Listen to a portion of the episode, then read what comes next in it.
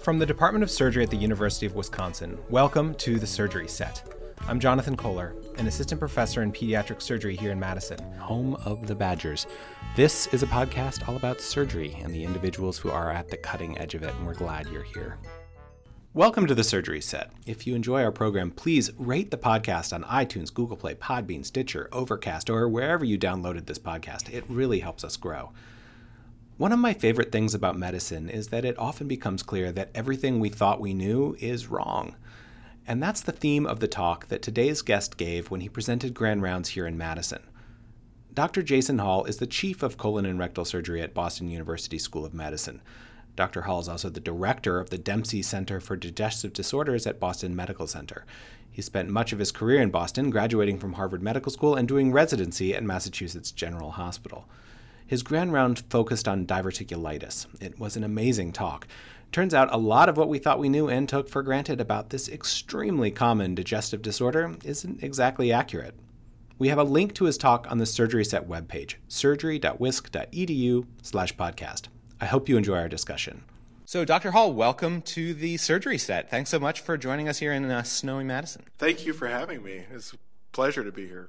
You gave a great talk on diverticulitis, which is one of the most common diagnoses in general surgery. You actually are a colorectal surgeon, though, so you sort of specialize in that area. Yeah, I would say about 20 to 30% of my practice is in diverticular disease, and I do a lot of other things like inflammatory bowel disease and cancer, but diverticulitis is very, very common.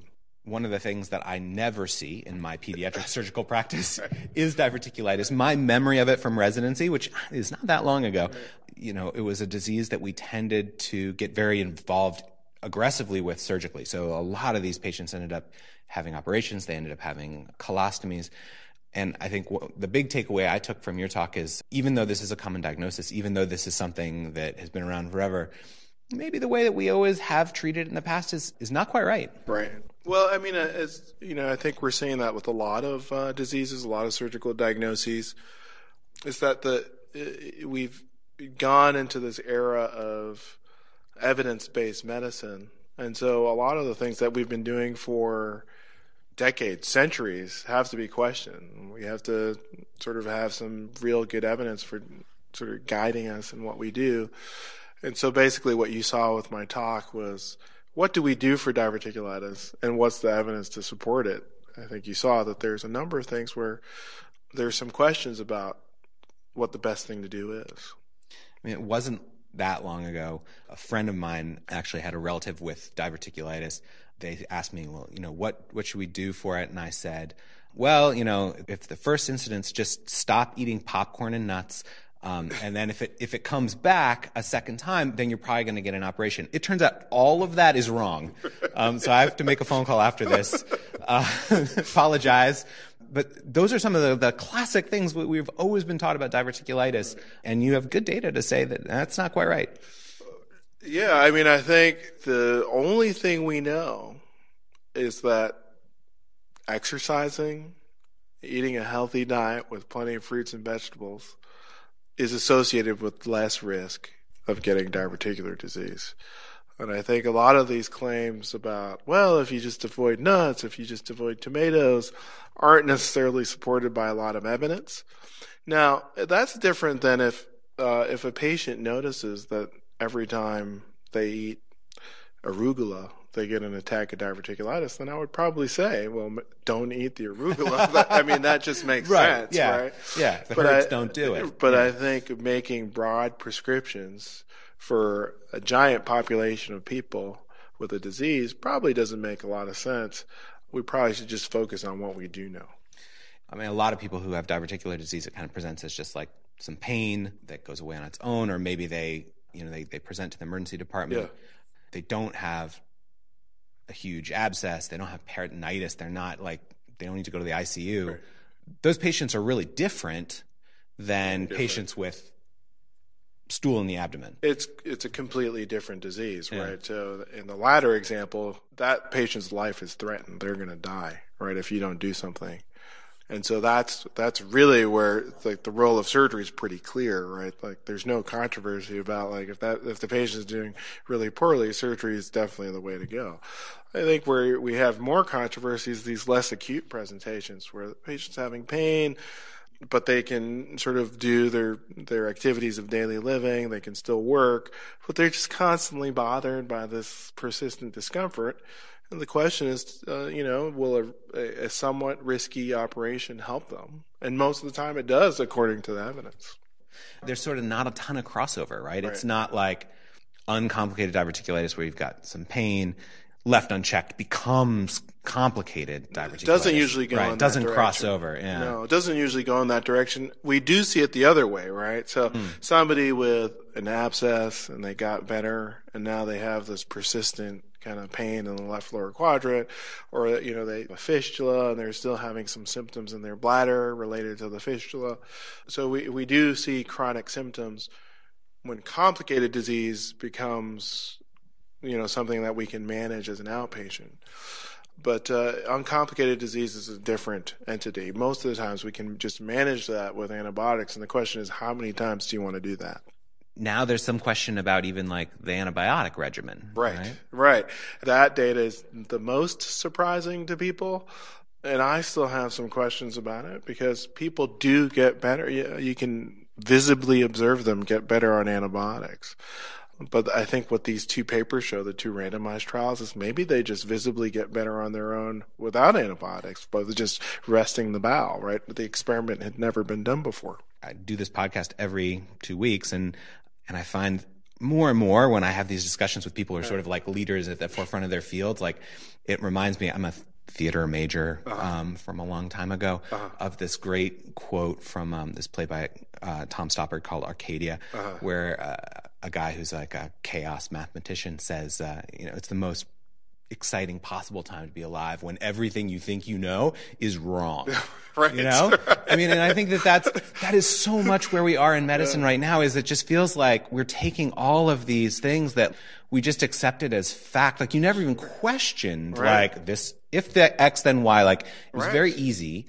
And now suddenly we're sort of exploding all of these like common diagnoses and saying, you know what, none of this might be right. How do you approach that in the way you talk to patients, the way you think about your own research, that every assumption has to be questioned? Well, it's not just every assumption. It's even the evidence for the assumption. You know what I mean? Because like a lot of the data I presented today is retrospective, observational, non-randomized work, right? And it's rife with selection bias. Like we don't know why people were chosen from one thing versus the other. It's helpful. Like it's really exciting actually to have randomized trials to talk about now, because now we can say, well, at least these groups were like somewhat comparable. Right.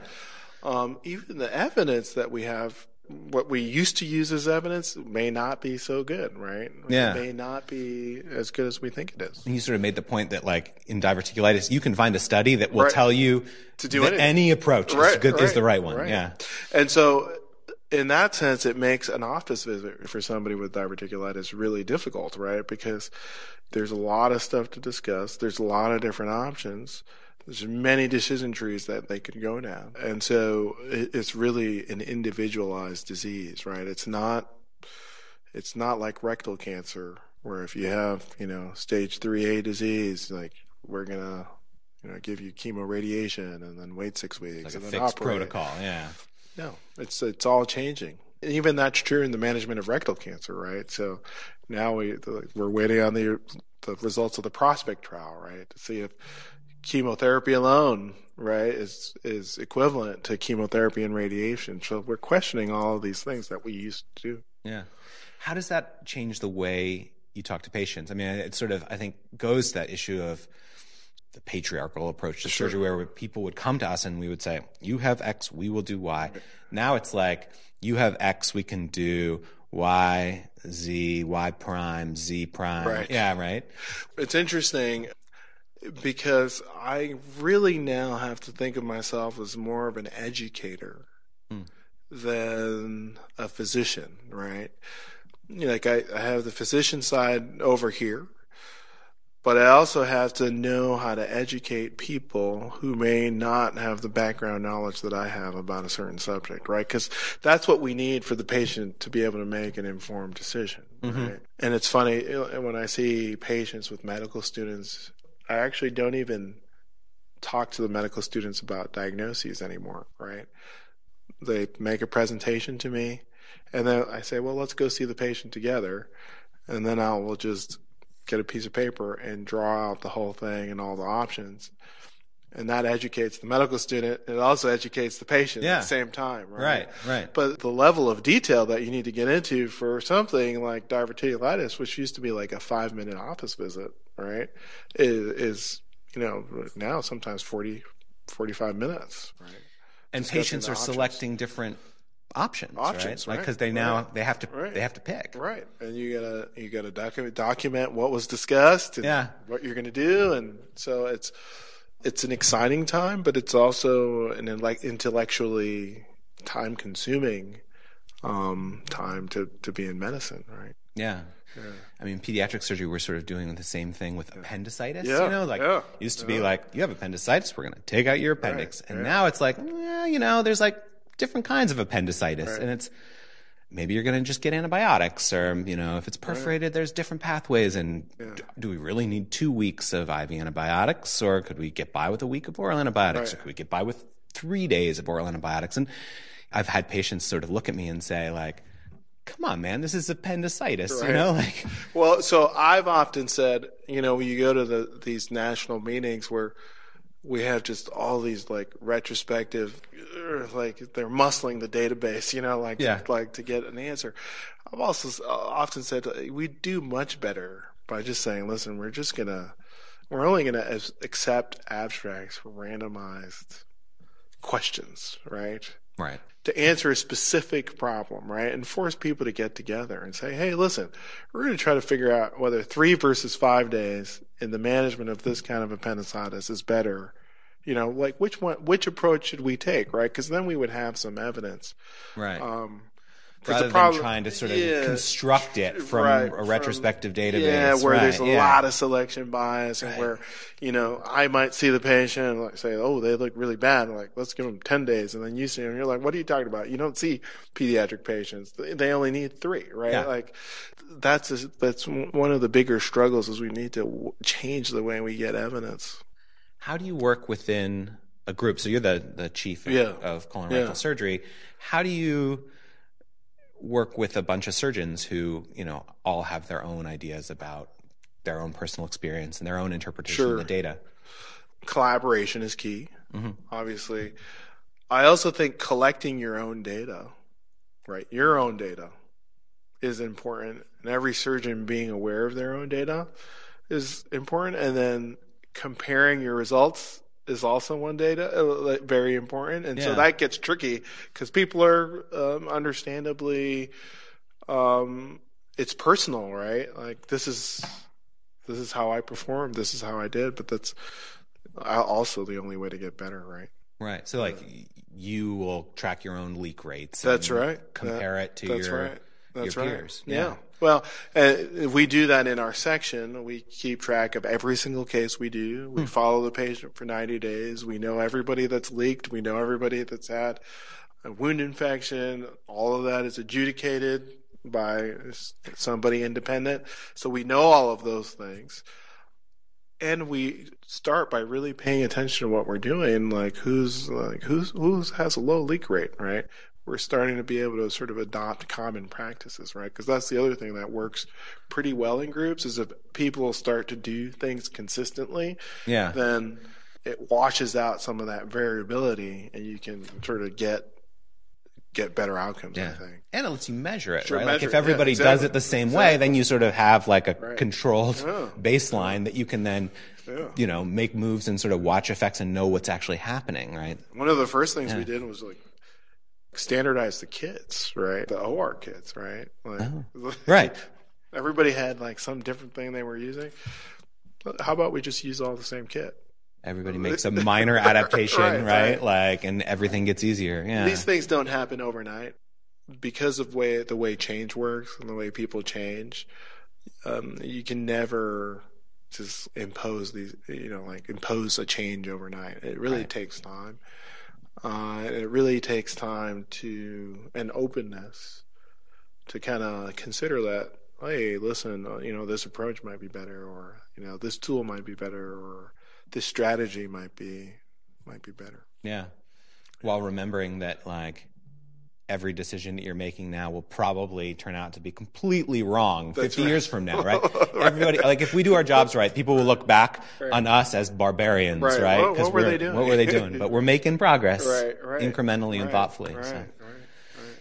Well, thank you so much for joining us. Thanks for making the trip out here and for taking the time to speak with us today. Yeah, no, I really enjoyed giving the talk, and I enjoyed the questions.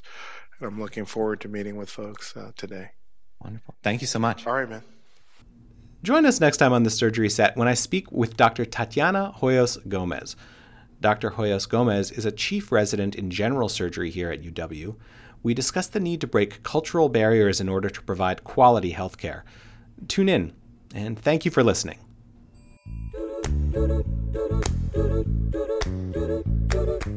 The Surgery Set is a production of the Department of Surgery at the University of Wisconsin-Madison. This episode was produced by Chelsea Johnson and me, Jonathan Kohler. It was recorded by Chris Hansen and edited by Elizabeth DiNovella. Our theme song is On Wisconsin, arranged and produced by Jamie Schmidt. I encourage you to visit us at surgery.wisc.edu, where you can find links to Grand Rounds, free CME credits, and more. You can also check out the UW School of Medicine and Public Health Video Library for a wide range of medical education resources at videos.med.wisc.edu. In addition, you can subscribe to this podcast on iTunes, Podbean, and Stitcher. And of course, you can follow us on social media. You can like our Facebook page and also find us on Twitter at WiskSurgery, and I'm at J.E. Kohler, Kohler. Please feel free to let us know how we're doing, rate and review us on your podcast app, and don't hesitate to let us know of any topics you'd like us to cover. Thanks, and we hope you check back soon.